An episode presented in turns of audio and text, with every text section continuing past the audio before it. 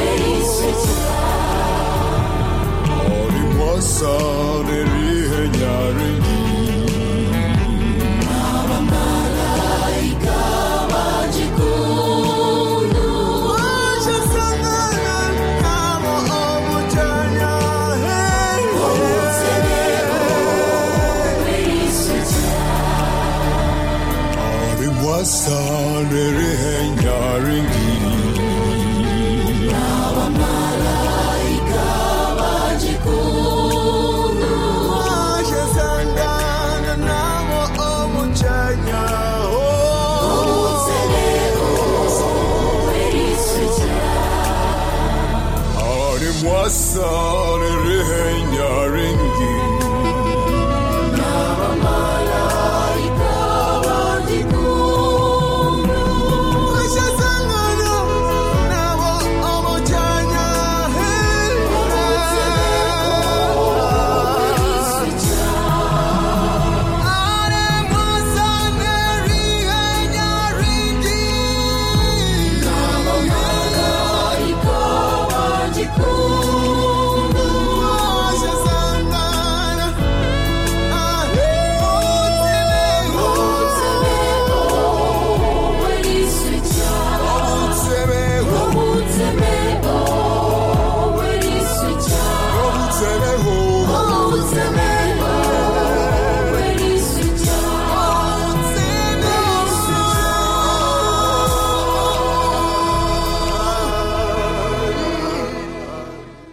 Is Adventist World Radio, the voice of hope. I do hope that that song from Injili Family Choir, Ebibi, I hope I got it right, has been of a blessing to you. It is now time for the Family Life segment.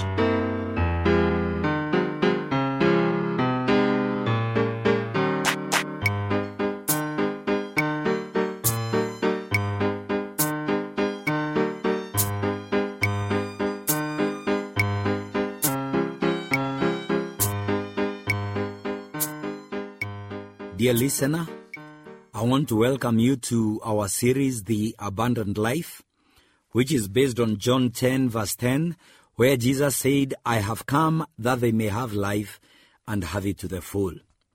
I am convinced when we talk about the abundance of life, this also includes our marriages as well.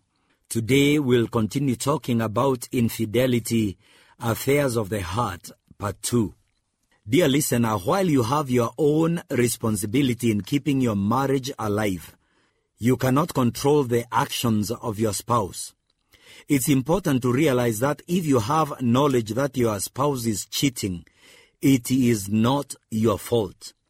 A popular but inaccurate notion is that the non involved spouse should have to change in order to recapture the involved partner.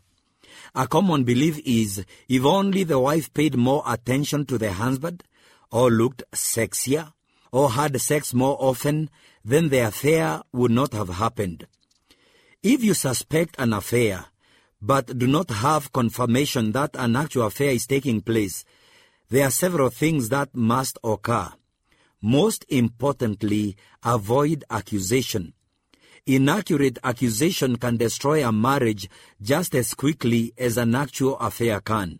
Instead, talk to your spouse. Try to determine why you suspect him or her of having an affair. And without throwing out accusations, seek to solve some of the symptoms that may have you feeling that there might be something more going on. If your concerns are with working late, address the issue, not your assumptions.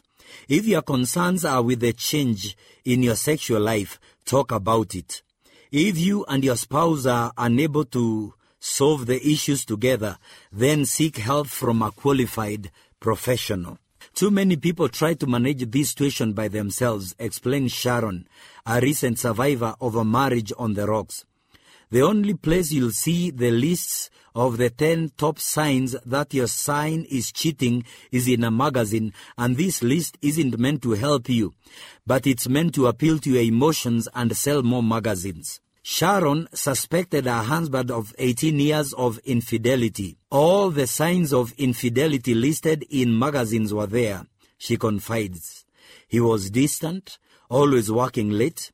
Our friendship seemed non existent, and our sex life was completely dead. For months, Sharon and her husband Jim struggled through accusations and arguments that distanced their relations even further. Finally, they both sought professional help.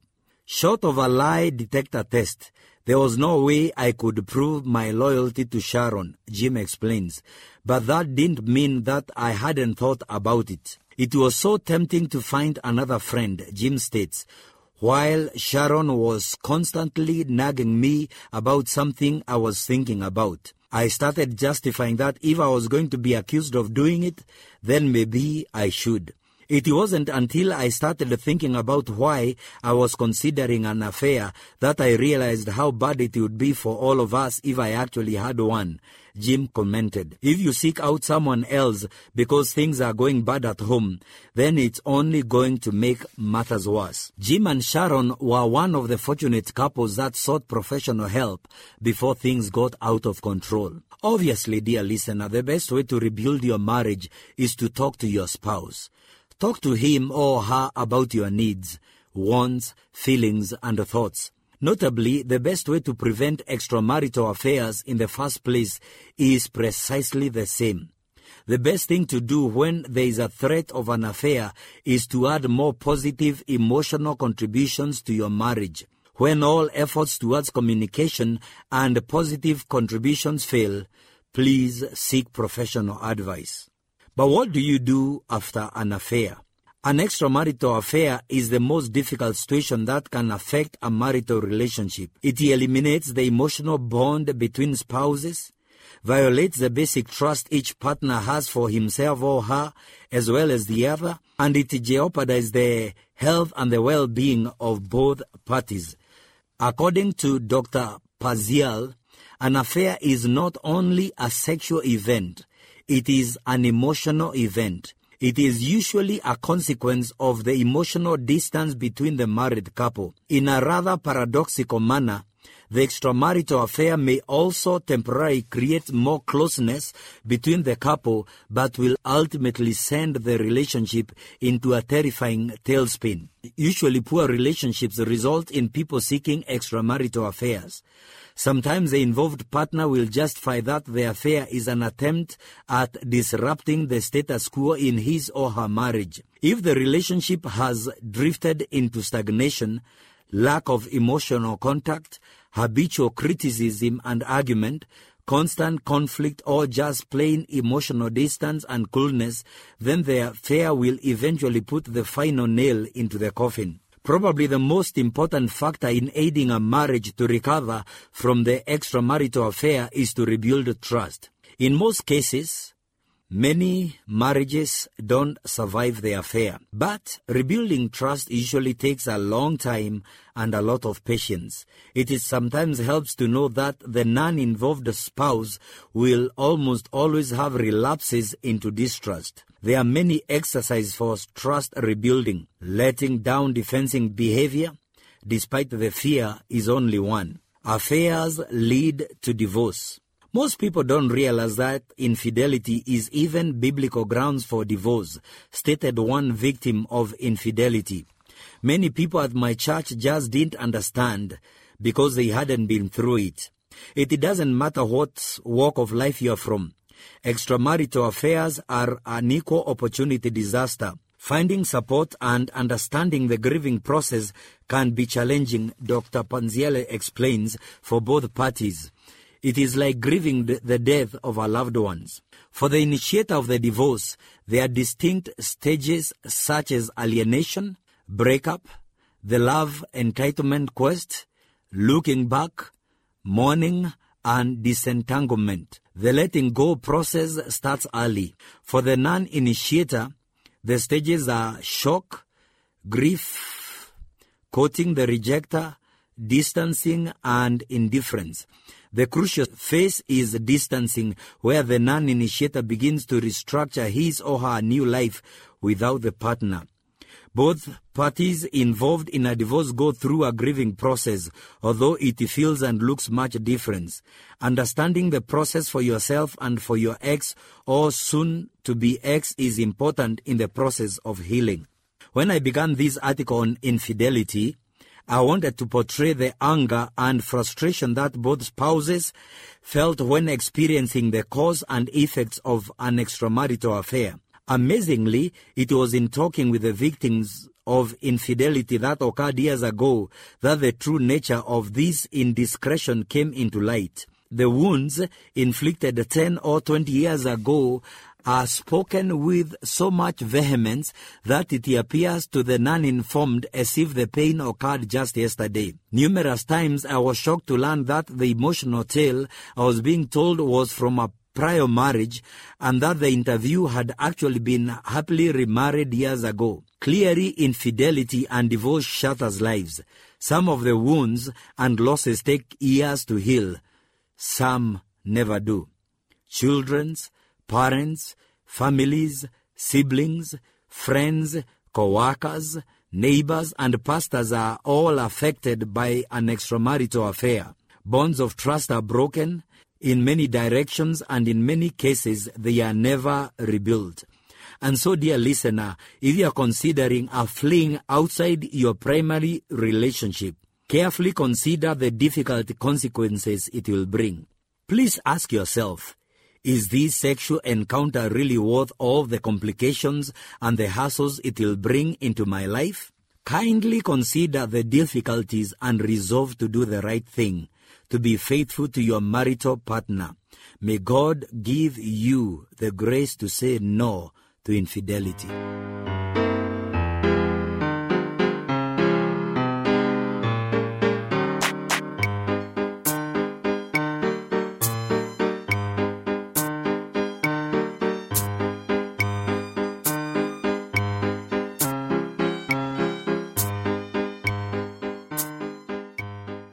We appreciate those who have given us their thoughts concerning this program. We are here just for you. For those who've never communicated to us, you can start today by writing to the producer, Adventist World Radio, PO Box 42276, code 00100, Nairobi, Kenya. Our email address is awrnairobi at ek.adventist.org. Here's a song, Invogo Siongiro by Injili Family Choir.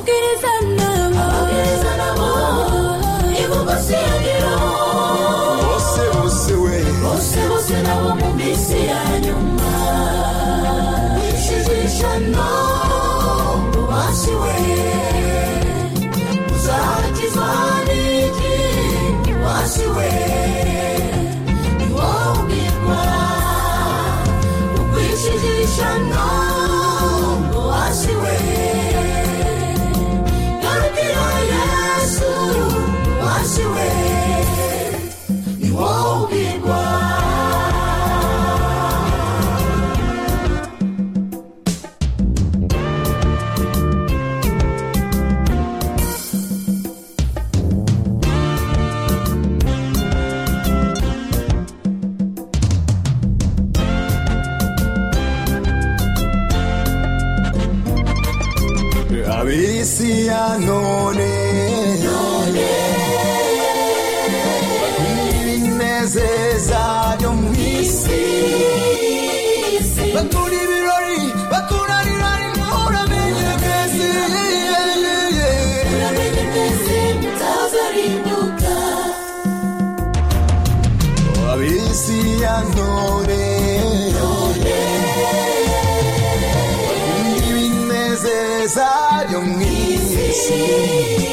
isi bakunda ibirori bakunanira imuramenye mwese uramenye mwese uramenye mwese mutazarimbuka wishijisha no wasiwe uzakizwa n'iki wasiwe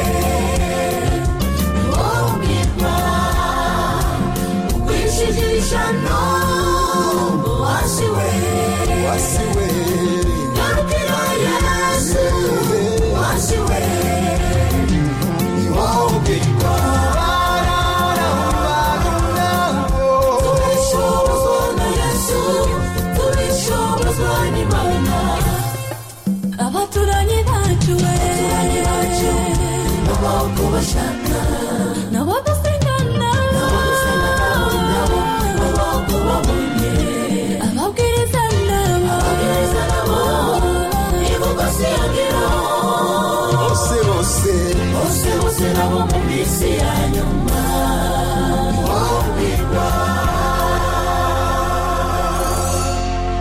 is Adventist Radio, the voice of hope. I hope that you're enjoying the show from wherever you are. It is now time for the Bible segment. Join me as I welcome Pastor.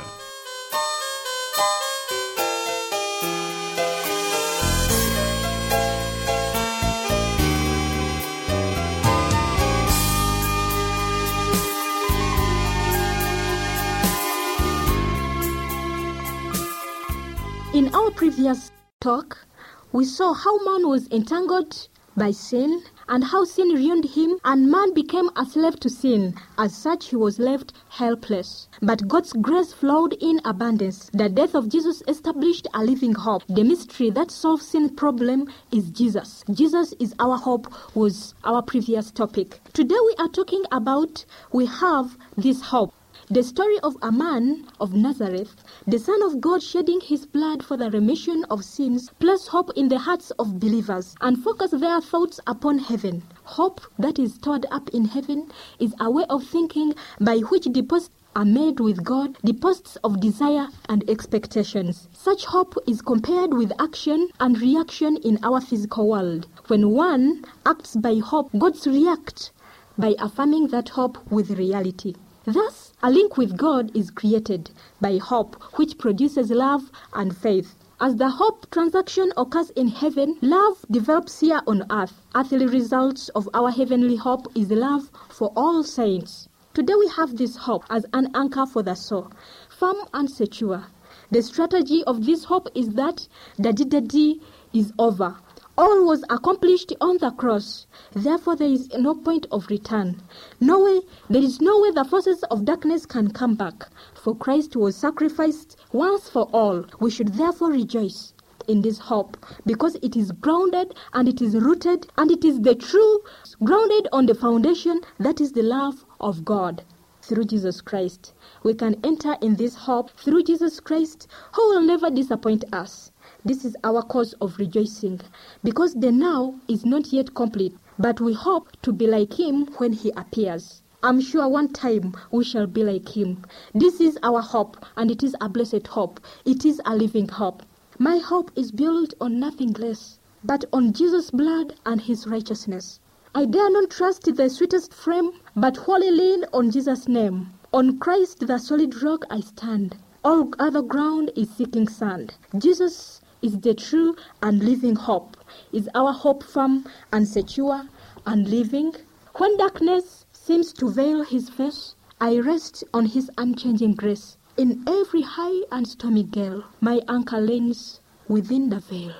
Jesus is the only living hope. His oath and his covenant and blood support me in the whelming flood. When all around my soul gives way, he then is all my hope and he is my stay. And I know that when he shall come with trumpet sound, that I may be in him be found, clad in his righteousness alone, faultless to stand before the throne. Is all because I trust in Jesus Christ, who is our hope. We have this hope hope that burns within our hearts, hope in the coming of our Lord Jesus Christ. We have this faith that Christ alone imparts, faith in the promise of His word. We believe the time is here when the nations far and near shall all awake and shout and sing, Hallelujah, Christ is King. We have this hope, a hope that is burning within our hearts, hope in the coming of our Lord Jesus Christ. When the controversy is ended and sin and sinners are no more, the entire universe will be clean. From Him who created all will flow life and light and gladness. Throughout all the realms of illimitable space, from the minute atom to the greatest world, all things animate and inanimate, in their unshadowed beauty and perfect joy, declare God's love. What joy will it be? Will you join me? Do you have this blessed hope? We have this hope. Hope in the coming of our Lord.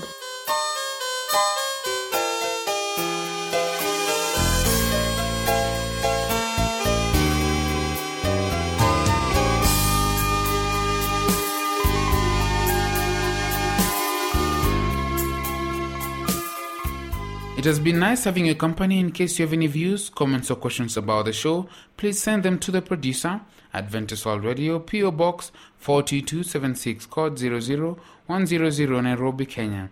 Our email address is awrnairobi at ek.adventist.org. Until next time, I have been a host, friend, and presenter, Samuel Maangi.